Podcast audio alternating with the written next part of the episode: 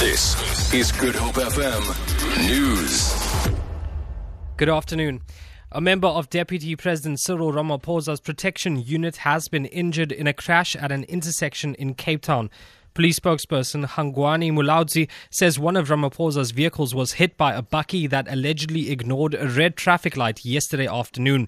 The bodyguard was taken to hospital and a case of negligent and reckless driving is being investigated.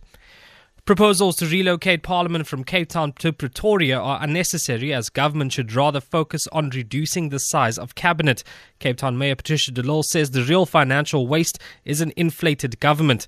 She says government needs to cut the cabinet and streamline Parliament to save cost and work more efficiently. In her State of the Nation, in his State of the Nation address, President Jacob Zuma said the issue of having two capitals needed urgent discussion because of cost. Thousands of people are honoring the memory of the late former President Nelson Mandela at Paarl in the Boland this morning. Carmel Lochenberg has the details. Young and old have come out in their numbers to take part in the 27 for Freedom race in tribute of former President Nelson Mandela. The race kicked off at the Drakenstein Correctional Facility. It was here where Mandela was released on the 11th of February 1990. He served 14 months at the institution, which was then named Victor Verster. He was incarcerated in a private house, which is now declared a South African National Heritage Site, with a statue of Nelson Mandela standing meters high outside the prison. I'm Lochenberg at Drakenstein Correctional Facility in Paarl.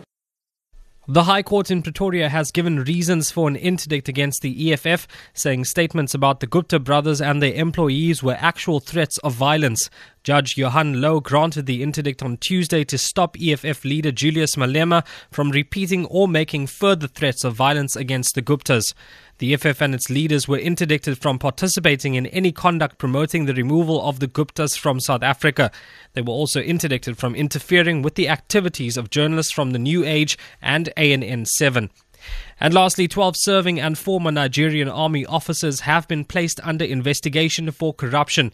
The army's inability to defeat Boko Haram militants has resulted in widespread allegations that arms deal money worth over 30 million rand was diverted into the private bank accounts of some members of the of the military high command.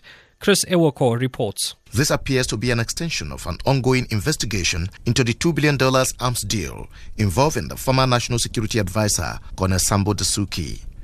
The money was meant to buy arms, specifically helicopters, to fight Boko Haram in the northeast, but was allegedly diverted to buy political support ahead of the 2015 presidential election. Colonel Dasuki has denied the charges. For Good FM News, I'm Enrique Peterson.